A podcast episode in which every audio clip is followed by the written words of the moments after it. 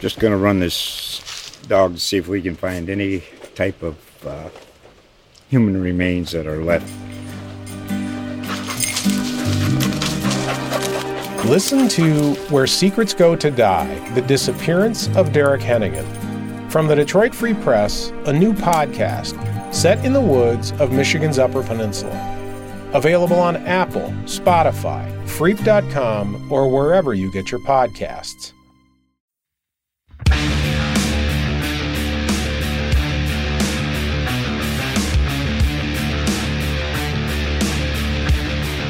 What is happening, New York Rangers fans, and welcome to episode 94 of the new Ice City podcast.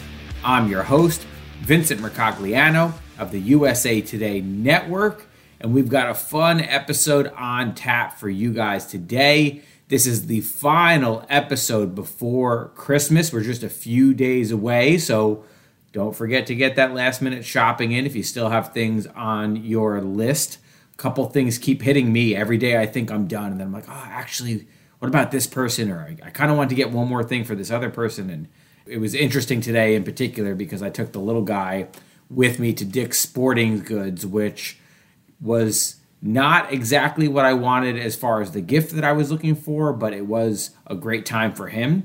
I spent most of the time chasing him around. He recently figured out how to say shoes, so you can imagine when he saw the section with all the sneakers, how excited he was to go and pick up every shoe and then go up to strangers and hold it up and say, Shoes, shoes. So that's how my morning went. I hope you guys had a good day and are having a good week and are excited for the holidays. Happy Hanukkah to those who are celebrating and Merry Christmas to those who are getting ready to celebrate that. Happy holidays to anybody who celebrates anything different.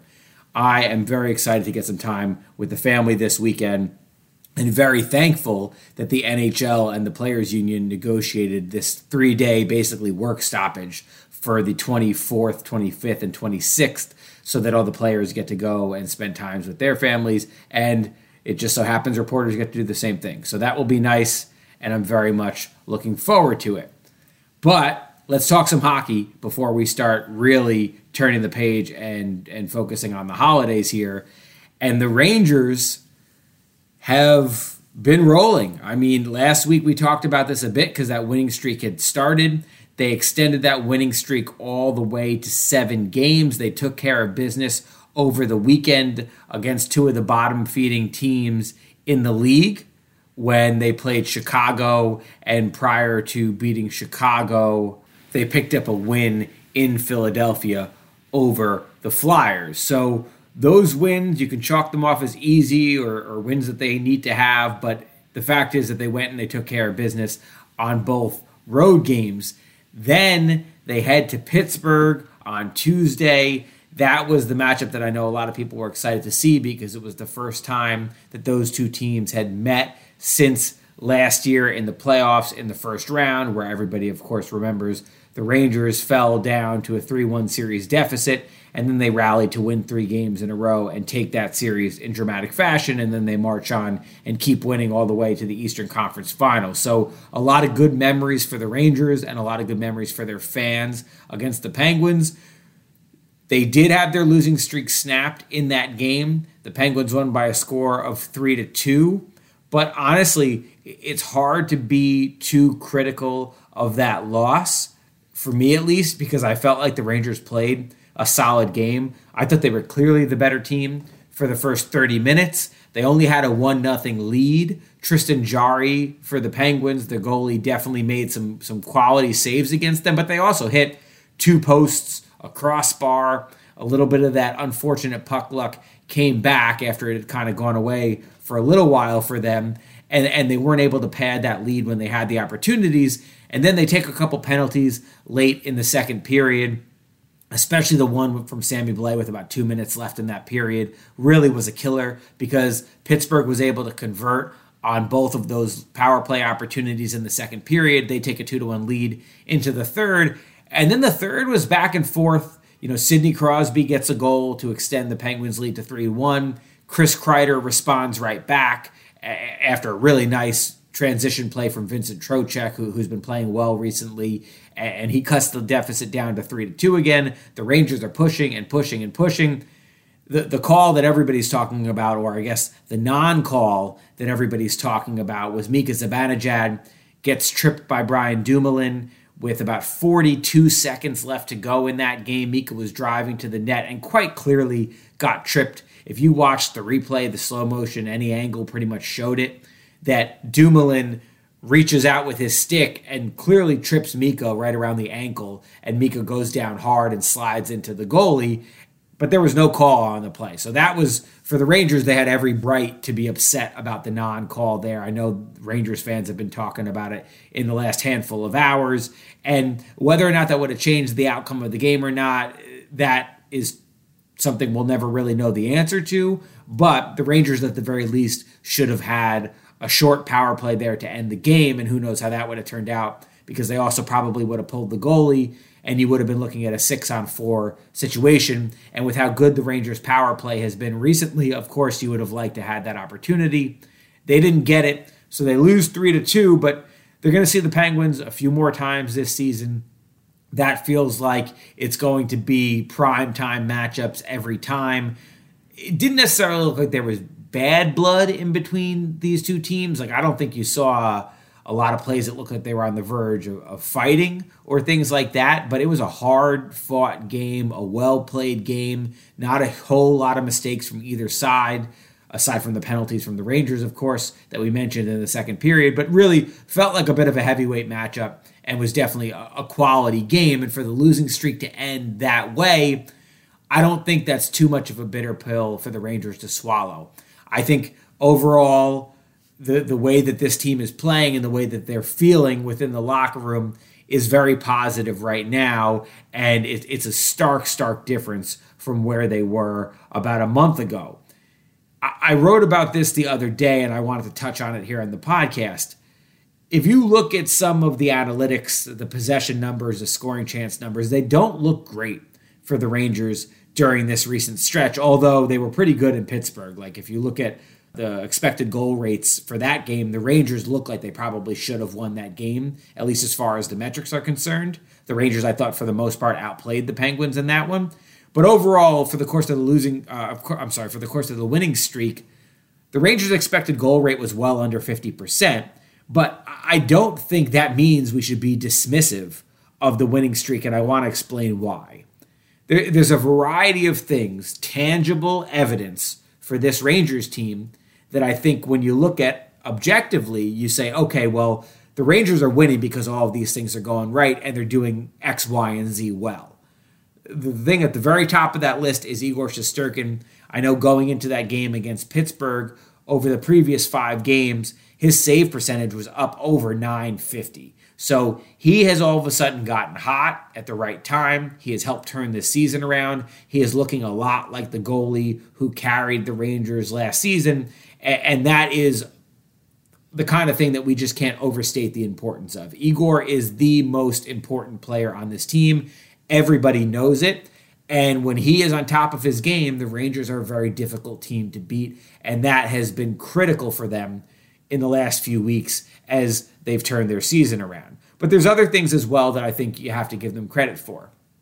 The five on five or even strength scoring has improved. That was a glaring issue for this team for the first almost two months of the season. But you look at those seven wins that they had in a row, they managed 24 even strength goals in that period. That's almost three and a half even strength goals per game.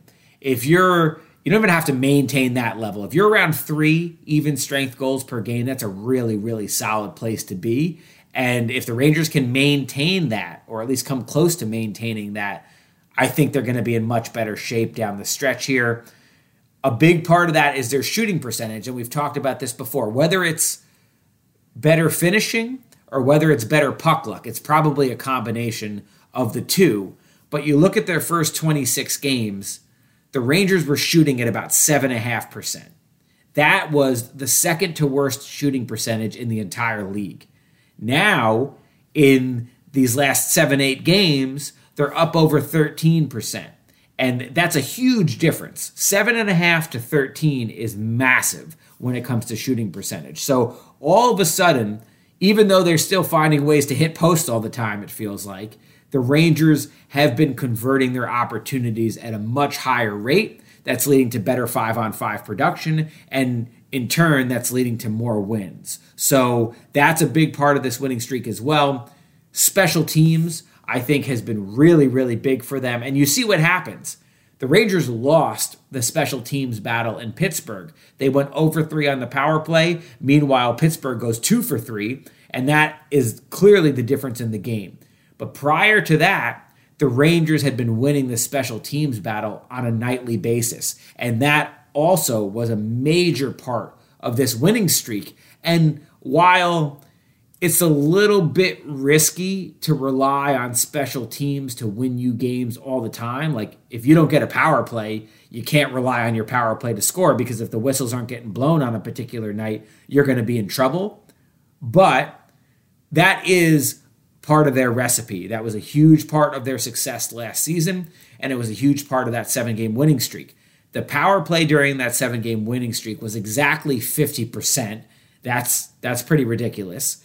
And the penalty kill, on the other hand, which has been really good prior to the Penguin game, during the seven game winning streak was up at about 90% success rate. So you add those two things into the equation, and that's yet another thing you can check off the list of reasons why the Rangers have turned things around. And then this I also think is an important part of it, and that's the depth. We've we've raised legitimate questions about the depth of this team, and I still think, and we're going to talk to Emily about this in just a little bit, that at the trade deadline, if the Rangers are planning to duplicate their success of last year, they're going to need to add at least one forward, and they're probably going to need to get a bottom pair defenseman. So we're actually going to get into some of those possible scenarios with Emily in just a little bit about who they might be looking to acquire. But as far as the team that they have right now, the depth guys have been stepping up recently, and it's made the whole lineup look better. A big part of that is the kids. You look at the kid line, which has been reunited in the last handful of games. Lafreniere, Chytil, and Kakko have all been productive during that seven game winning streak. Each of those three had six points. So each of those guys was at almost a point per game during that winning streak. That's absolutely huge for the Rangers because we've talked about this at length before. When they let all those guys go in the offseason, Vatrano, Copp, Strome, Motte, the idea was that the kids were the ones who needed to backfill those roles and make up for that lost production. When they weren't doing it early in the season, the Rangers were struggling. Now all of a sudden they've picked things up, and it's no coincidence that the team is winning more. But it's not just it's not just those three. K'Andre Miller, he did have one mistake. I thought he pinched up a little bit too high on that Crosby goal on Tuesday night. But other than that, this guy's been playing at a really high level in the last couple weeks. I know during that seven game winning streak, he was averaging a point per game as well. So you're seeing the offense really come into fruition for him, but also his defensive play and his stick work and his mobility and all those physical tools that he has. Those have been showing up in a big way. So I think you have to give Miller some credit for the way that he's stepped up. Braden Schneider, I think, is a guy that just continues to get better. Another young kid who's making a lot of progress for the Rangers. And then not just the kids, but I also like, and I tweeted about this on Tuesday night, I like the look more and more each game of that Trocheck, Kreider, Jimmy Vesey line. Jimmy Vesey was huge for the Rangers last week. He had a pair of goals. I think it, it, wasn't in the win against the Flyers. It was the game before that. But Vesey had a big game at the Garden where his value just continues to keep bubbling to the surface. And a lot of people that questioned that signing when the Rangers made it, they're pretty quiet right now because Vesey has fit in really, really well for this team. Kreider was a little bit cold as far as his goal scoring for a while, but he ends up getting two goals in Pittsburgh. And Trocheck, to me, is the guy that 12 points in his last eight games. He has elevated his level. And I asked him in particular a few days ago about the way that things are working with this line right now versus how they were working when he was playing with Panarin and things weren't clicking. And he said that playing with Kreider and Vesey, he said we're all north south guys, which means they're all guys that like to get up and down the ice really quickly. They're they're 200 foot players who are responsible defensively, but also will make sure that they're getting in on the forecheck. And he said that that makes him feel like he always has support. It, it feels like they've simplified things. They're getting up and down the ice really quickly and really efficiently.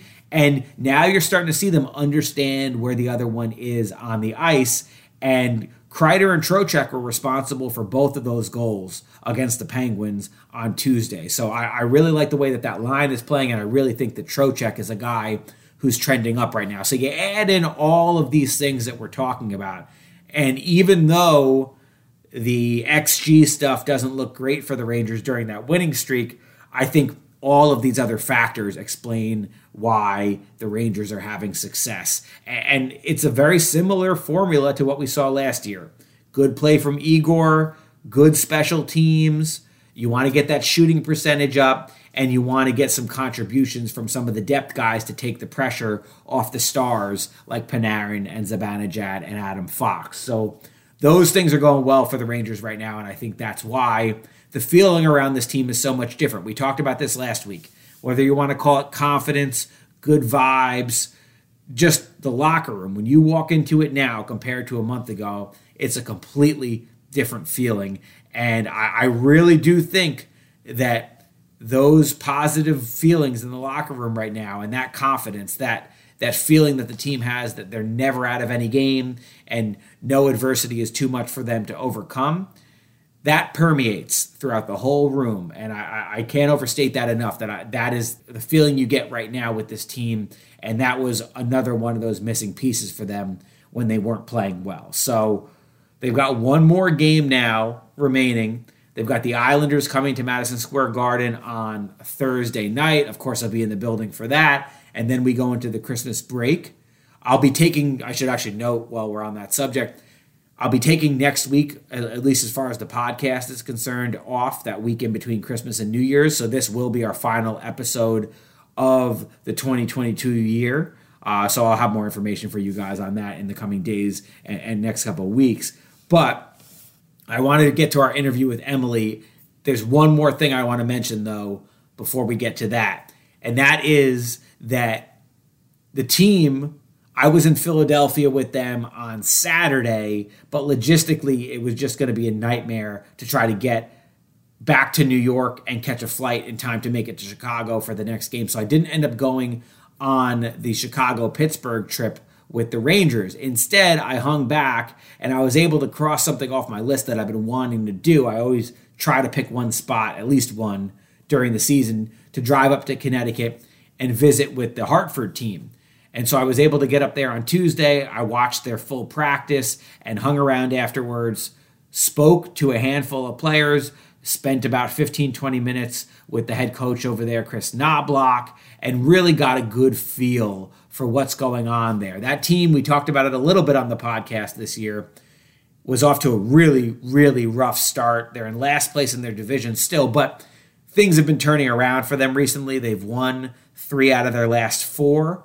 And I think the pieces are starting to fall into place a little bit for them. Remember, a lot of new faces there, a lot of young guys. They're breaking in a lot of prospects, whether it's Will Cuylle, who I spoke to, whether it's, you know, guys like Karl Henriksson and Gustav Rydahl, who came, both of those guys came over from Sweden, some of the young defensemen, some other young forwards. There's just a lot of new faces, which is, that just comes with the territory for pretty much any AHL team. But the Rangers brought in a lot of their prospects to start to try to use them there.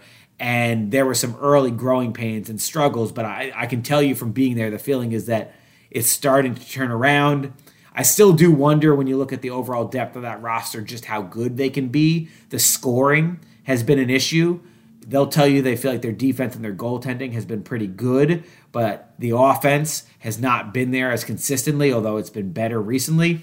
But I got to catch up with Zach Jones. I got to catch up with Will Cuylle, Dylan Garand, Matthew Robertson. I have a couple stories that I just want to quickly mention that are coming out on those guys. The first one already got published on Wednesday morning.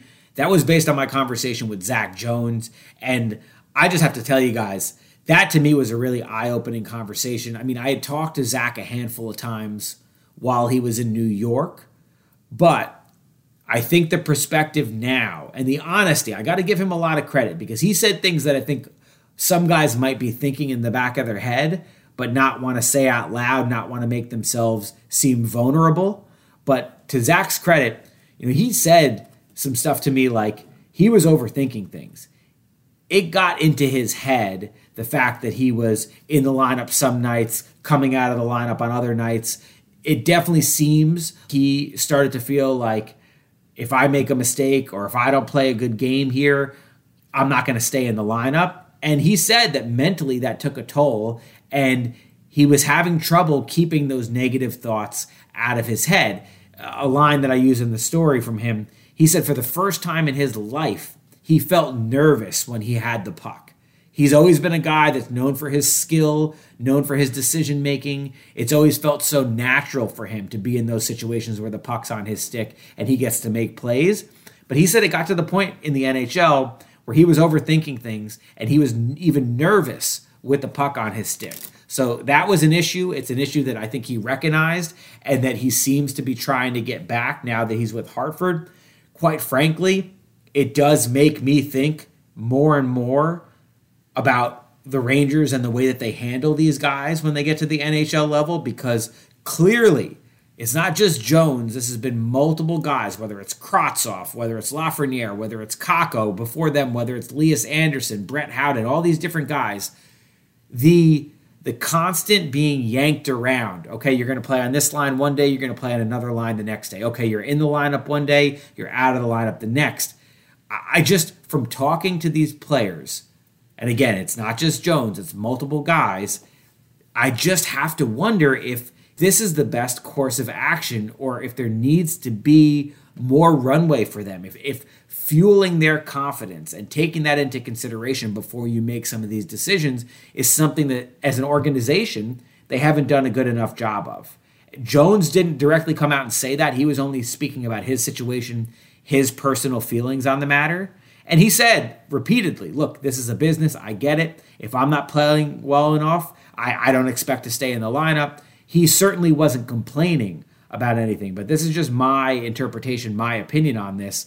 I just wonder if there are lessons to be learned here. And, and hearing a guy talk about starting to play nervous, starting to get into his own head too much, are there things that you could do to prevent that? Are there things that you could do to prop him up rather than let this doubt creep into his mind? So that was definitely one of my takeaways from the Hartford trip, and you can go read that full story with a lot of really candid quotes from Jones on lohud.com slash sports slash Rangers.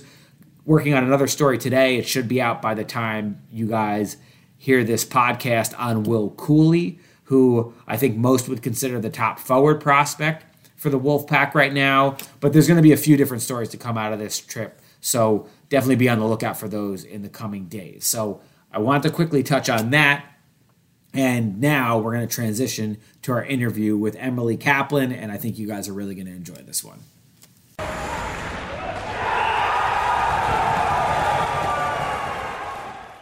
Now let's welcome into the show a guest whose brain I'm very excited to pick here. You, you, guys have seen her probably all over ESPN. She does great work covering the entire league there. You've seen her in between the benches. She even got Gerard Gallant to open up a little bit in between periods the other night, which I can tell you from experience that is not an easy thing to do. So Emily Kaplan is here, and Emily, welcome. Thank you so much for doing this.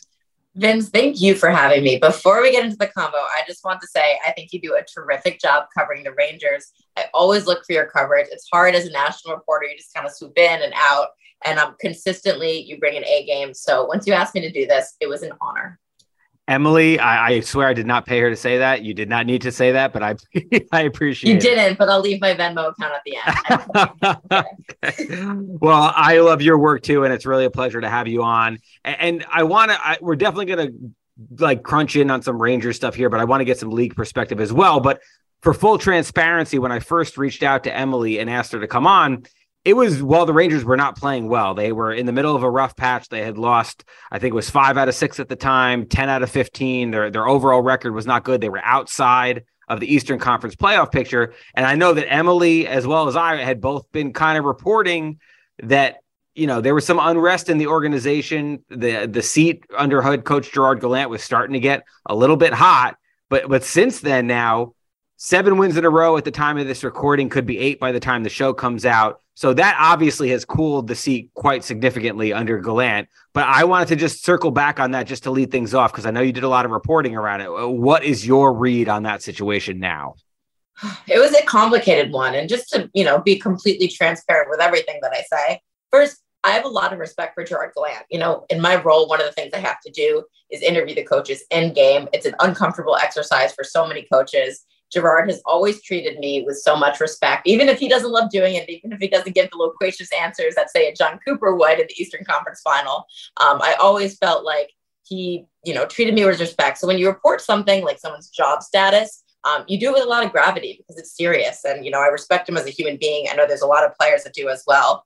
Um, but I was starting to hear from multiple different people, both within the Rangers organization um, and outside, that that's a situation to keep your eye on. At the time, the New York Knicks were not doing well either. And I was told from someone within the MSG organization that James Dolan, the owner, was more concerned with the Rangers at the moment, and he was keeping a close eye on Gerard Gallant.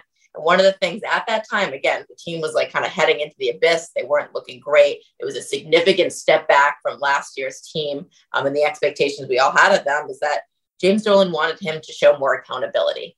Um, so that's the reporting that I had on the time. And again, um, it was from multiple sources and it was pretty firm. And if you know anything in professional sports, specifically in the New York market, things can escalate quickly when you start to hear those murmurs. Um, they can also de escalate quickly. And that's exactly what happened. And I do think that things were getting to a pressure point in New York and they were very much considering a change if things continued to spiral. And then they didn't. And then they kept winning. And so right now, um, I feel pretty good about the fact that Gerard Gallant is the coach of this team. I think things have settled down in the fact that they realize they're in a good direction. The hangover from last year was real. And some of these young players just kind of need to figure out how to live up to that expectation and play consistently every night. And the effort that they've been showing lately is so much more consistent than the expectations that we had for them.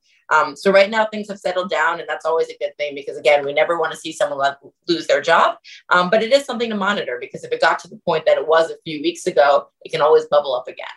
Yeah, and not that Emily needs me to verify anything, but everyone who listens to the podcast and reads everything knows I was hearing a lot of the same things. It was very much a topic of conversation for a while, and, and now here we are, and, and, things have changed. And you know, I, I think obviously they're going to roll with what they got for the foreseeable future because of this seven-game winning streak. If they hit another really bad rough patch, that could change. And, and I think we can say that with confidence at this point. But I guess where you probably have a little more knowledge than me is the, the, coaching landscape as a whole. And and one of the things that that I was talking to people about at the time was if you make a change, you know, you wouldn't think that a team with the kind of aspirations that the Rangers have would necessarily go to an assistant. I do know that their their Hartford coach with their AHL team, Chris Knoblauch, I know that a lot of people in the organization like him. But one of the things that I was wondering about, and I, I wonder if you, whether it's Rangers or anybody, are there free agent coaches out there that would be splashy, that would be an impact experience kind of guy? I know Barry Trotz is a name that quite a few people have brought up. Like, would Trotz be available in season for whether it's the Rangers or anybody else? Are there other coaching names out there? Or is that maybe one of the deterrents is that if you make a change at this stage, who are you going to? Yeah. So the reason why there were, you know, there was pressure on at that point is because the Rangers were trending or looking like they were going to miss the playoffs. And in the NHL, it's you know the parity is greater than ever. The chances of making the playoffs are about 50, they are 50%, even though we've expanded the league so much. Um, but they mean a lot to teams. And that revenue that you get from hosting home playoff games at Madison Square Garden is not insignificant. So if they were going to make a change, it was all for just making the playoffs this year. And if that's going to happen in season, you know, yes, it's really great to get a coach that is young and give them an opportunity to grow you want someone with proven experience and you want someone who can kind of smack some structure back into the group. Um, in my opinion, the number one name on the market and everyone I keep hearing consistently about is Barry Trotz. Barry Trotz is currently in Nashville. Um, he's living there. He's around his family. He went through a lot of family things last year. It was very difficult for him to be apart. Um, he's had some death in the family. He just wanted some time to be around those closest to him to take a step back and reevaluate his options.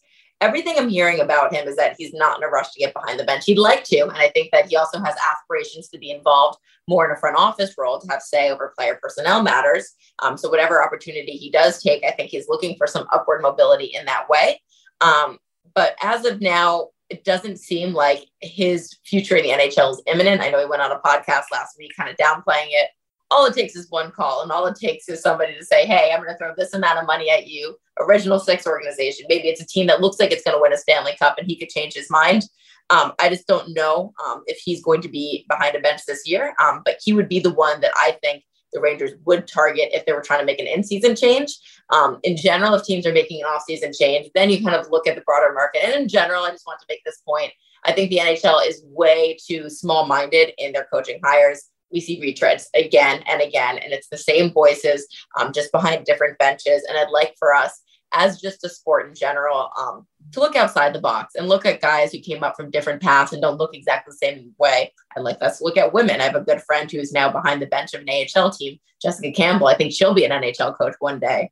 Um, but if we just you know, in general, this is just kind of the the soapbox I want to stand on for a minute. Um, I'd like us to look that way, but I think that uh, Barry Trotz or one of the retreads is probably a direction they would have gone in if they uh, made an in-season change. Yeah, I'm absolutely on the same page with you there. I would like to see more innovation. I would like to see some fresh faces, but I do sense what about that someone it, from Europe. Why is there no European coaches? That's that's another that's another good question, but I I do get the sense just like you that if the Rangers were to make a move, it would be for probably for lack of a better term, one of the retreads, one of the guys who's been there, done that before. So I think that's all part of the equation here. But listen, the Rangers are rolling. I definitely think Gerard Gallant has bought himself plenty of time. I mean, at this point, I think it would take a really, really bad stretch for that conversation to come up again.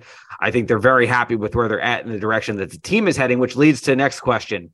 Rangers, again, seven time, seven wins in a row at the time of this uh, recording. I think no active team has a winning streak that long. Are they the hottest team in the league? Like, how do you feel about them and where they stack up right now?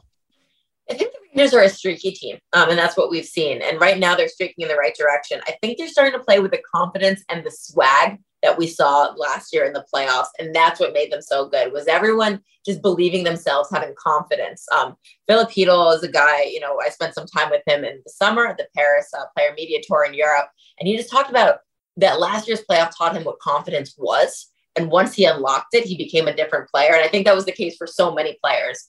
They were not a confident group a couple weeks ago. They're starting to build that up again.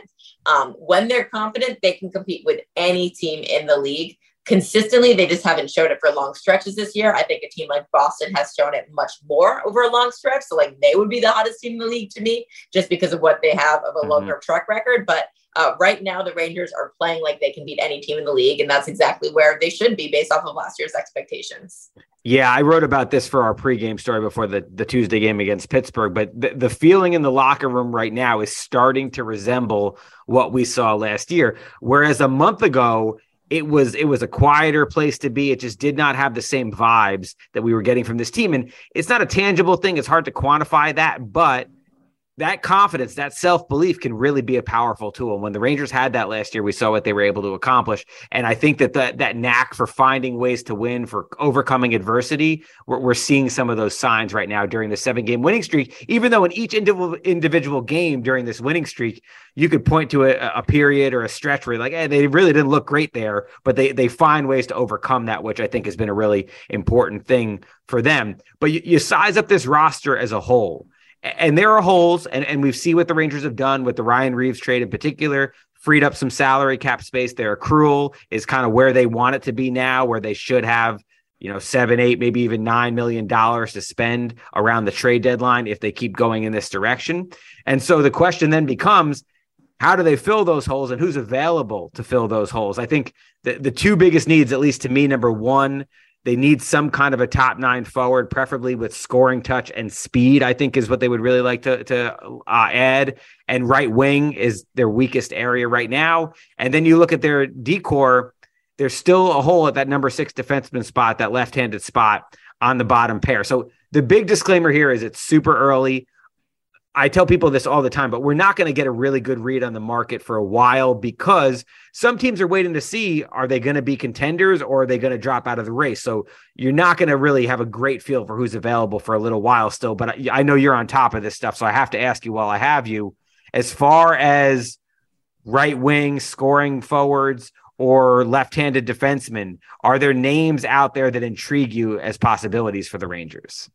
Yeah, you know, this year has been so strange because typically we get a couple big trades by now. Everything has just been so slower. GMs have been kind of griping to me. It's impossible to get anything done. Like you said, there's a few teams figuring out which direction they're going to go.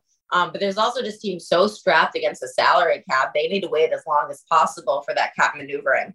Um, you know, two names I think will be a lot of interest to Rangers fans um, as far as a scoring winger. One, of course, is Patrick Kane. Let's just get the elephant out of the way. Uh, uh, we had to go there. Yeah, you know, his nickname is Showtime. Of course, it makes sense in New York. I think one of the biggest reasons that he would go to New York is because in his time in Chicago, um, he had two years with Artemi Panarin, and he says that was the best line mate I've ever had. I've never felt like someone saw me on the ice. I never felt like I had better chemistry. Those two love each other. We saw that when they're goofing off pregame anytime they play each other. Um, where it stands with Patrick right now, there is no guarantee that he's going to get traded from Chicago. Uh, the Blackhawks are waiting until the new year, and they expect to hear from Kane and of which direction they'd like to go. Um, again, they have no movement clauses. They'll be very selective over where they want to go. It's a complicated deal to get done. And I know from the Chicago side, they're expecting a big package, specifically first round picks. They're in a rebuild right now. They're trying to amass as many prospects and top talent as possible. Um, and they're going to hold a firm asking price. So that's going to be something the Rangers have to figure out. Is that something they're willing to give up? A player with term that has recently become available, a player that is a naturally gifted scorer um, and is, you know, had some ups and downs. And this year, I think, is dealing with some personal challenges off the ice as well. Uh, it's also a tough market for him to be in. I feel like this one big page six blind item, but uh, it's Brock Boeser in Vancouver. Um, I would be interested in him. I believe he has two more years on his deal. He definitely has term left. Um, so if you're doing a hockey trade like that, you are going to also have to give up um, a lot of assets in return. Um, at the same time, because the salary cap at the latest board of governors meetings, all of a sudden Gary Bettman is walking back from it's going to increase $4 million next year. It's only increased $1 million. A lot of teams are looking for that cost certainty. So that could make sense for the Rangers. As for defensemen, I mean, it's a tough market out there. There's a lot of teams that want blue line help. Um, pretty much any contender wants depth back there, whether they're looking at a sixth or seventh defenseman. Um, there are guys available. You know, someone that I might look at is like Vlad uh, Gavrikov and, and Columbus. Um, I think he's going to be on the market, um, but it's going to be tough to get a blue line deal done, especially someone who can just plug into your roster right away without giving up a lot. I, I, think for the Rangers, whichever defenseman they acquire, knowing it'll probably be a bottom pair guy, is going to have to be somebody on the cheaper end of the spectrum. I also think when you talk about cost certainty for the Rangers, knowing all the big restricted free agents they have coming up, Lafreniere, Miller, Chytil, they're going to be, especially if the cap's only going to go up $1 million next year, they're going to be hard pressed to add a guy who's beyond a rental. I think they're more going to be focused on rentals, quite frankly. You know, the, the Kane thing is interesting. Like, part of me feels like okay, there's all these reasons that you could check boxes and say, okay, he makes sense for them. Panarin would love to play with him, all that stuff. But what for the Rangers, does it make more sense to sort of spread that cap space around a little bit and maybe look to add depth, maybe not as much of a flashy addition? I, you know, for me, I kind of go back and forth on it. I've heard people who think that they're going to be really heavily involved. I've heard from people who think maybe it's overblown. I, you know, I think time will tell with that. Do you feel like he's a guy that they really have their sights set on, or do you think it's it's kind of just one of those things that's fun to speculate on uh, at this early juncture? I know they're monitoring it. Um, I think it's definitely more speculation at this point than anything. And I would say this also: when I spoke to Kyle Davidson, the Blackhawks GM, last, um, it was Friday, they were playing in mini Minnesota. I'm so bad with days of the week, but like I think that was like the 16th. And as of that day, he said, I've had zero specific conversations with any GMs about any of my UFAs, just kind of general conversations. So there's been no formal talks, at least that any side is trying to say that have happened between the Rangers and the Blackhawks. Um, I think it's going to come down to what shape the Rangers look like when we get closer to March 3rd. And if they're starting to really look like that contender and they're like, this is our year, this is our window, let's go for it that interest will intensify. And if it's starting to look like this, where it's like, okay, the team looks good and they look like they compete with the best, but we're not so sure, then it might be a more conservative approach. And someone like Showtime might not necessarily be in the cards.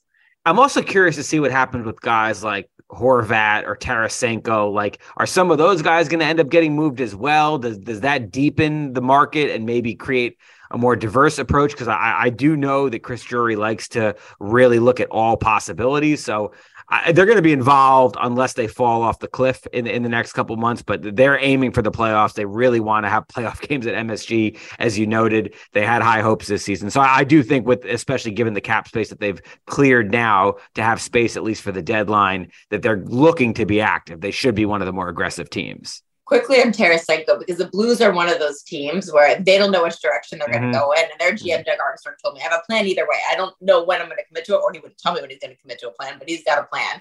Uh, the two guys there are Ryan O'Reilly. If you want center help, I mean, that's a guy who, again, has been through it before in the playoffs, can help you in a lot of different ways, might just need a bit of a change of scenery right now to push him along through the playoff run. Um, I think he's more likely to move than Vlad Tarasenko. Tarasenko's pretty much been on the market for nearly two years now. They've held a firm asking price. And because he has trade protection, he's been very selective about where he wants to go. Now, maybe the Rangers are one of his preferred destinations. I'm sure it is for a lot of teams. Um, but I just get the sense that a Tarasenko deal feels very unlikely at this point. Interesting. Interesting. Cool. Cool. All right. So, last thing before I let you out of here, this is more general around the league. I don't know if you have any favorite storylines so far this season. Is there are there teams that you find most impressive? Like has your Stanley Cup outlook changed? Anything really disappointing to you? Anything jump out in your mind so far as we sit? I don't know what 35 games ish about per per team so far. Yeah, I mean, look, I didn't see the Devils coming, and as we're recording this, they're like a little bit of a mini slump. But yeah. it seems like what they built in the equity early in the season shows that they'll be a playoff team and they can compete with the best as long as their goaltending holds up. How is that like always the qualifier for everybody? But it is. Um, but the most impressive team by far to me has been the Boston Bruins. Um, you know, again, a team that I don't know if anyone really expected much of. Like, okay, maybe they'll get to the playoffs. They two key injuries early in Marchand and Charlie McAvoy. And holy cow, they got past that stretch looking great. And now both those guys are there and they look fantastic. Um, they've got a couple lines they can roll. They've got the depth. It really feels like they've got this swag and this mission to win one for Patrice Bergeron before he retires. So like that's the new team that I'm eyeing is the team to beat in the entire league. Interesting. All right. A lot of people like in Boston recently. So the Rangers will see them again this season. That'll definitely be a matchup to look forward to. Emily, I can't tell you how much I appreciate the time. If you don't follow her already, get on it. I will, you, know, I don't have to tell you to follow her. You guys probably mostly do, but she does an awesome job covering the league, awesome job on TV. Really, really appreciate you coming on and hopefully we'll do it again. Vince, this was a pleasure for me. You, I like, I'm going to gush about you again and again. I'm not going to leave my Venmo open, but I digress. uh, you seriously though, you you've been kicking ass since you joined the beat. I know it's not an easy team to cover, and your passion and your work ethic totally come through. So um, I've been really happy to do this, and I'm looking forward to connecting next time I'm at MSG.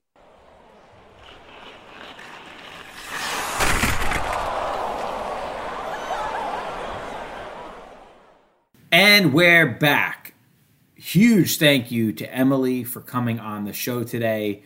A very big thank you as well for being so kind. I, I, don't think I deserved all that. And I'm sure part of it was just because she's on my show, so you have to be nice. But I very, very much appreciate the sentiment, especially coming from a reporter like her, who I respect so much. She's absolutely one of my favorites to follow and to read. And then you see the work that she does on TV. I think it's a real talent to be able to balance all of those different things. I know she's really well connected in the league, talks to GMs and executives and people like that all the time, but then is also able to do her job as far as interviewing the players, being in between the benches, going on TV and doing analysis, and of course, doing some really great writing and reporting. So, the full package for sure, and definitely a pleasure to have her on the show. Hopefully, we'll be able to circle back. I know it's a little bit early for some of that trade deadline talk, but while I, like I said to her, while I had her on here, I had to at least touch on it a little bit and get an early feel for where the market stands with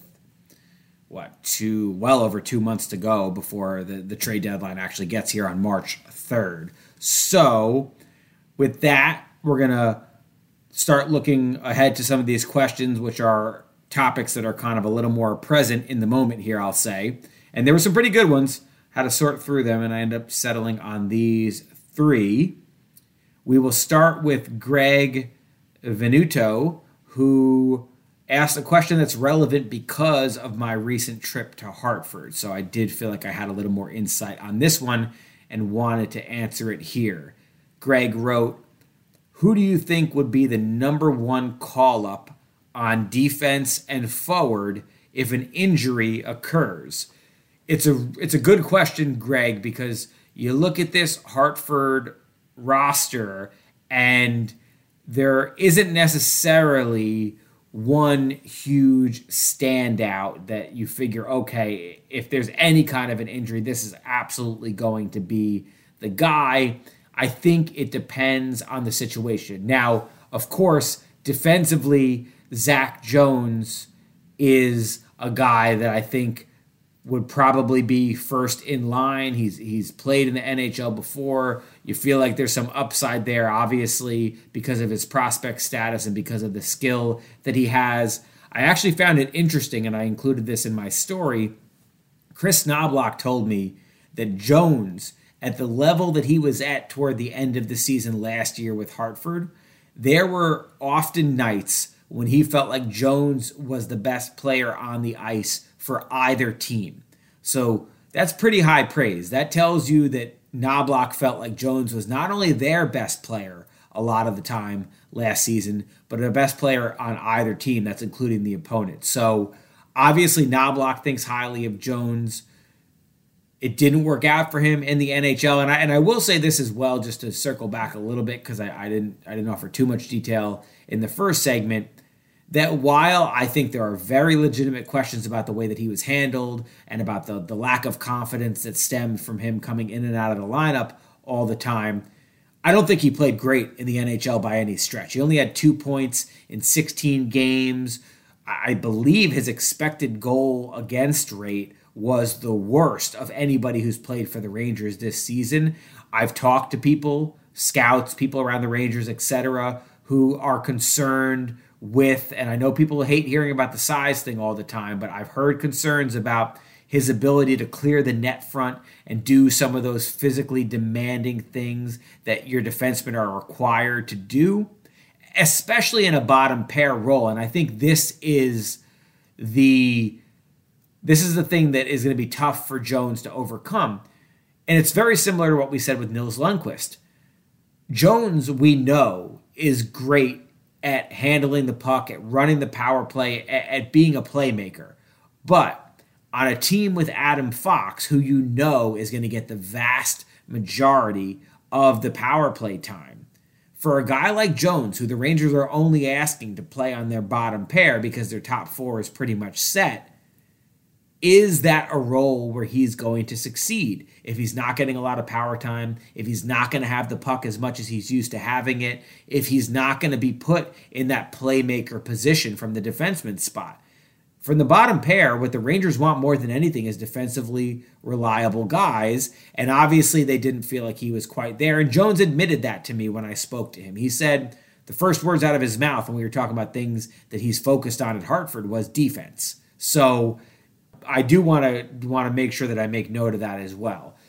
He didn't play well enough to earn the spot. I just wonder if he had been given more than five or six consecutive starts in a row. If they played him for a month or two, let him experience the growing pains, would things have turned out differently? I don't know for sure what the answer to that question is, but it's a question that I have. So that's just kind of my little side note there. But I do still think that if the Rangers needed to call somebody up on the blue line, it would probably be Jones, although you do still wonder if there will come a time when they finally want to give Matthew Robertson a look. Let's not forget Robertson was drafted around ahead of Jones in 2019. And when you talk about defensively reliable guys, guys with size, Robertson fits that bill. So I do, in the back of my mind, wonder if there will come a point where they decide, okay, it's time to give Robertson a look as well. It sounds like there have been some ups and downs for him with Hartford. They felt like he started strong, then he was dealing with some kind of an injury for a little while. It sounded like playing through it for the most part, but it might have affected him. And he told me when I spoke to him on Tuesday that he's feeling better now. So maybe that will start to pave the way for him to possibly get an NHL look in the near future as well. Both of those guys are left handed, though. If the Rangers need a right handed defenseman, I kind of think the guy at the top of the depth chart right now is Andy Welinski, which that's a journeyman guy. He's gotten some NHL looks, never been able to stick there. Certainly not the most exciting possibility. As for the forwards, this is where things get a little bit more interesting. I specifically asked Chris Knoblauch if he felt like Will Cuylle was ready. His answer was a little lukewarm. He said, I think he could hang. I think he'd be able to hold his own if he was called up there right now. But do I necessarily think that that he's knocking on the door or dominating at the AHL level? The answer to that sounded like a no. He sounded like he still felt like there was some value for Will Cuylle to continue in the AHL, that there's still some development that needs to be had. And I also thought that this was an interesting quote. I'm going to read you guys a quote from Knoblauch that stuck out to me. He was talking about his experience, and this is his fourth year as the Hartford head coach. And he was talking about his experience as far as seeing prospects and the timing on when they get called up and what happens when they get sent down, how that affects them mentally, all that kind of stuff. And he said, the quote is, I don't think there's ever been a time where they've been too patient with a player and end up thinking, quote, we missed our opportunity. We should have had this guy up. I think there's been a lot of times where we call them up and ruin his confidence. Then we had to send him back down and we're playing this yo yo with him. I think that's been an issue. End quote. So basically, if you're following what Knoblauch is saying there, he's saying that if anything, he thinks the Rangers have rushed certain guys and that has messed with their confidence. Whereas if they keep them in the AHL longer, let them develop it more, let them get to the point where they are truly a standout dominant player at that level before they get called up, then they'll be ready to hit the ground running when they get to the NHL. His concern was if you bring a guy up too early, if you're not patient enough with him, and you end up playing what he called the yo-yo game, that's when all of a sudden it takes a little bit of a toll on them mentally and they start overthinking things and they start wondering if they're good enough and that doubt starts to creep in. So I thought that that was a really interesting quote from Knoblauch. He basically said that he thinks the organization hasn't been patient enough with certain guys. And in Will Cuylle's case, he felt like there are some reasons that maybe they should be a little bit more patient. With that being said, Cuylle in the last couple weeks has been significantly better than he was early in the season. His point production is up. He's playing in the top six for them right now. He's on the power play. He's killing penalties. He's doing everything for them right now. And I know that they're happy with the way that he's progressing. So later on this season, could Cuylle be in that conversation? I think he'll be fair game at a certain point for sure. Again, I do think he's probably the top forward prospect for Hartford right now, but he's also a left winger, and we know that that's a very deep position for the Rangers. If they needed a more immediate call up, I, I absolutely think Ryan Carpenter would be in that conversation. Knoblauch has, was raving about the way that he's responded since the Rangers sent him down. And I think if the Rangers are looking for a veteran, versatile guy, guy that kills penalties, that sort of thing, Carpenter would probably be high up on the list of potential call ups, especially if they needed somebody in the near future. Tim Gettinger is another veteran guy that has played in the NHL before, but he's hurt right now. So it sounds like he could be out for a little while. So Gettinger would be off the list right now. Another guy I was asking Knoblauch about is Gustav Rydahl, who Knoblauch raved about him. I think he really likes him. He said he should have more points, but we know that this guy, at least during his time in Sweden, was not necessarily known as a point scorer. He's known as a really good skater, a really good defensive player. Knoblauch said he's been one of their top PK guys so far this season, and he seemed really happy with the way that Rydahl is playing. So I think Rydahl, remember, he was one of the last guys to get cut from training camp. Him and Carpenter, I think, would be pretty high up on the list of potential call ups if the Rangers needed to go down that route. So those are probably the leading forward candidates, I would say, as far as guys who might be called up from the Rangers. There's a couple other veteran guys, like, for example, Turner Elson and Tanner Fritz. I know that they're both playing in the top six for Hartford right now, and, and those are guys that they rely on a lot and have been fairly productive. But those are also kind of tweeners, if you will. Those feel like the baseball term would be quadruple A guys. They're not, you know, they're good, solid AHL players, but are they quality NHL players? Probably not. So I think those guys would be a little bit further down on the list. I don't think Karl Henriksson is there yet. I don't think Bobby Trivigno is there yet. So I think Rydahl and Carpenter would be near the top of the list right now. And, and if they need a winger, eventually I think Cuylle will absolutely be in that conversation. All right. Let's get to our next question here from Adam Los75, who wrote My question is this Do you, VZM, think that Drury is behind the decision to keep Blais in the lineup in order to try to save face? There's not one fan who believes Blais should be playing over Kravtsov and Gauthier. I I don't know if, if there's a lot of people, even fans beyond, I'm talking about people in the organization, who feel that Blais should be in the lineup right now. And you look at what happened in Pittsburgh, he takes that roughing penalty at the end of the second period, and then he did not play in the third period. Gallant benched him, and he only ended up playing a little over five minutes, I think it was, for the entire night. And this came a, a couple days after Blais was a healthy scratch. So clearly, it's on Gallant's mind, it's on other people in the organization's mind that Blais has not been good enough for the Rangers this season. You look at a lot of the underlying metrics, he's one of their worst possession and shot rate forwards. He is a guy that you know they value for his physicality, but that doesn't seem to be very effective recently. He's getting a lot of hits, but what are those hits really doing for you? And we know one of the goals that the Rangers have had for their bottom six is to make it faster. And your your fourth line looks a lot faster with guys like Julien Gauthier and Johnny Brodzinski than it does with Sammy Blais, who quite frankly is a below average skater. So I think all these things are stacking up against him. And if Gallant's concern is putting the best possible lineup out there for the next game against the Islanders, you have to believe that Blais is not going to be in the lineup. For, for me, it seems like the logical decision, especially coming off of a game in which you benched him. So it's not a great situation for the Rangers. You touched on it a little bit there. You have to wonder deep down if because Blais is the only remaining asset that they have from that Pavel Buchnevich trade, which is looking worse by the day for the Rangers – Remember, the second round pick that they got in that trade, they sent to Winnipeg in the Andrew Copp deal. So Blais the only asset they have left from that deal.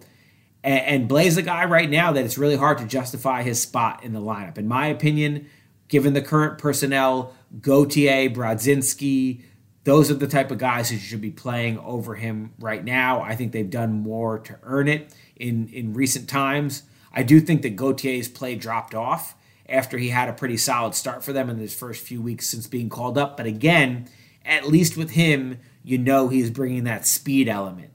Blais, you don't use him on the penalty kill, so he's not helping you there. He's not, he's not a great possession or shot rate forward, as I mentioned, and the speed is not there for him, and he doesn't score. In 40 something games since he got traded to the Rangers, he has not scored one goal. So there's not many reasons you can come up with for keeping him in the lineup. I understand they like him as a physical presence against maybe some of the heavier teams in the league, but this league is predicated on speed above physicality, at least in my opinion, if you look at some of the best teams in the league. And so I would lean towards Gauthier in the lineup, no doubt about it. And you guys know that I feel like they need to play Kravtsov because they've just, that yo yo thing that we talked about, they've done way too much of that with him. So yes, I do think there's a, a decent chance you're going to see Blais coming out of the lineup, and I think that that's the right call for them right now.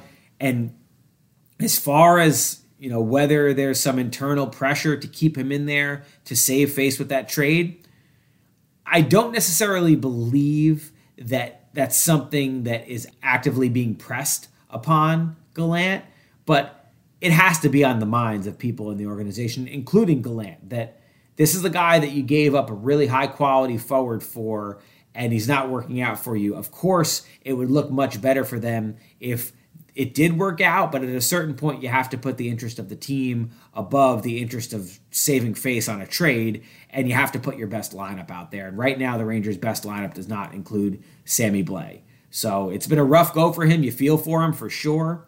This is the guy who dealt with an ACL injury just when he seemed to be playing well. I really thought that he had been looking like he was ascending prior to that ACL injury last year, but that's an injury that's a tough one to recover from, especially for a guy whose career is to skate.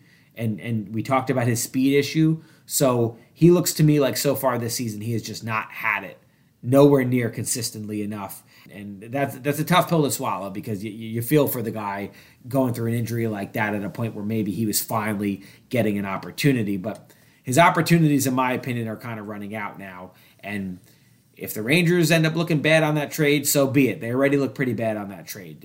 I'm not going to rehash the whole thing now. I understand that they weren't going to be able to sign Buchnevich long term, but any way you slice it, even if they were only able to keep Booch for one more season, that still I think would have been more valuable than what they've gotten in return for that trade so far. But that's a, that's something we've talked about plenty. I don't want to go too far down that road. But yes, final point being Adam, I agree with you. I think that both Kravtsov and Gauthier should be in the lineup above Blais right now. All right, final question comes from JT underscore NYR, who wrote, What are these perfect lines? Is it inevitable that Kreider goes back with Mika? Well, JT, of course, you're referencing what Gallant said to me last week when I was asking him about why Kravtsov wasn't playing and, and Goodrow fitting in the top six and a variety of other lineup questions. And he responded by saying, Listen, I know what our perfect lines are. I just like the way that we're going right now. So he basically said that eventually he feels like the pieces all fit in certain places. He was acknowledging that Kravtsov is not a good fit necessarily on the fourth line. But he was, at the time, they were on a winning streak, and he was saying, I'm not going to mess with it now. I basically will go to those quote unquote perfect lines once I feel like, you know, we need to make the change. But right now we're winning, and so I'm not going to mess with the good thing. That's essentially how I interpreted it. And the other way that I interpreted it, I wrote about this in the story coming off of that, that press conference, he was acknowledging that Kravtsov is not a good fit on the fourth line, and he was also saying that he wants to pick his spots to play Kravtsov on the top line with Zibanejad and Panarin, which you've seen them do for a handful of shifts in the last couple games. So to me, he was saying eventually, once Kravtsov gets to the point where they're comfortable doing it, they see him moving up in the lineup, potentially playing on the same line with Panarin, who's a guy that I've told you before, he's constantly putting in extra work with before practice, after practice, all that kind of stuff. So I, got the sense, and I even got the sense from talking to Kravtsov that because he hasn't played much really at all in the last year plus, and then he went through this string of healthy scratches, that throwing him back into the fire on the top line, playing a lot of minutes, playing against the top forwards for other teams was something that the Rangers weren't comfortable doing.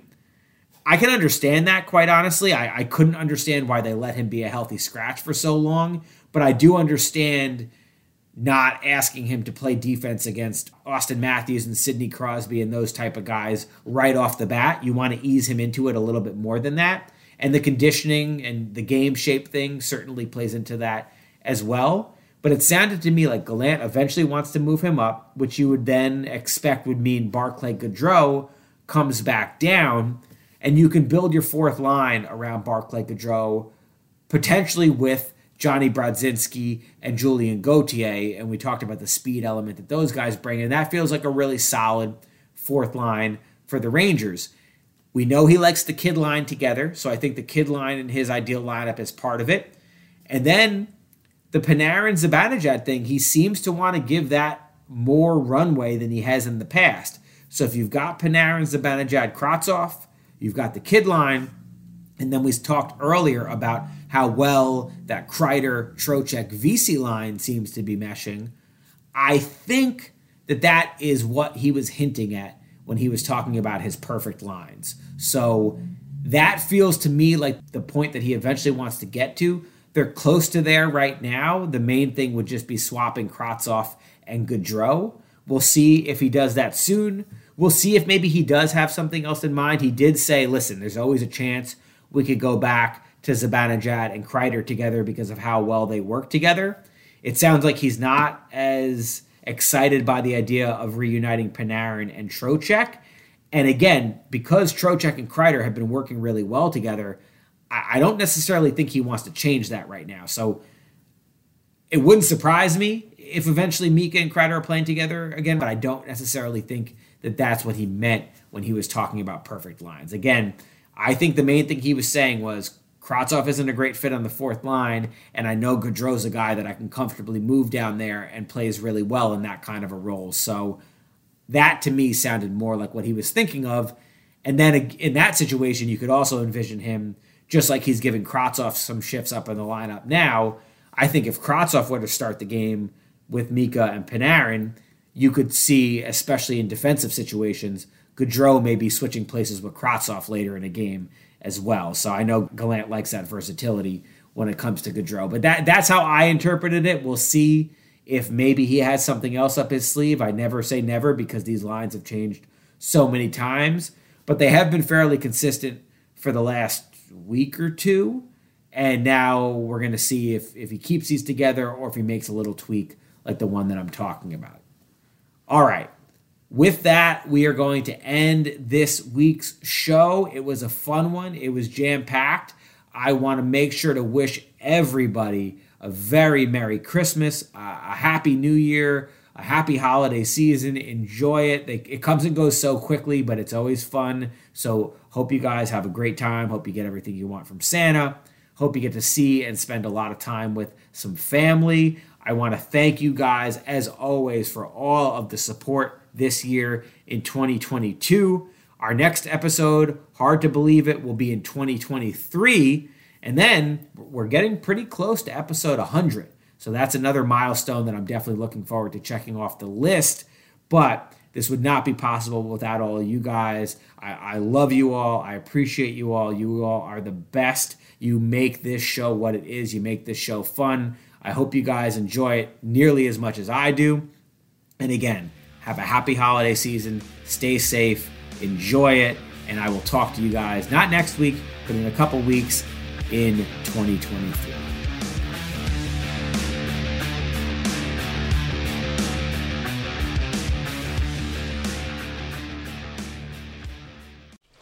Just going to run this dog to see if we can find any type of uh, human remains that are left Listen to Where Secrets Go to Die The Disappearance of Derek Hennigan.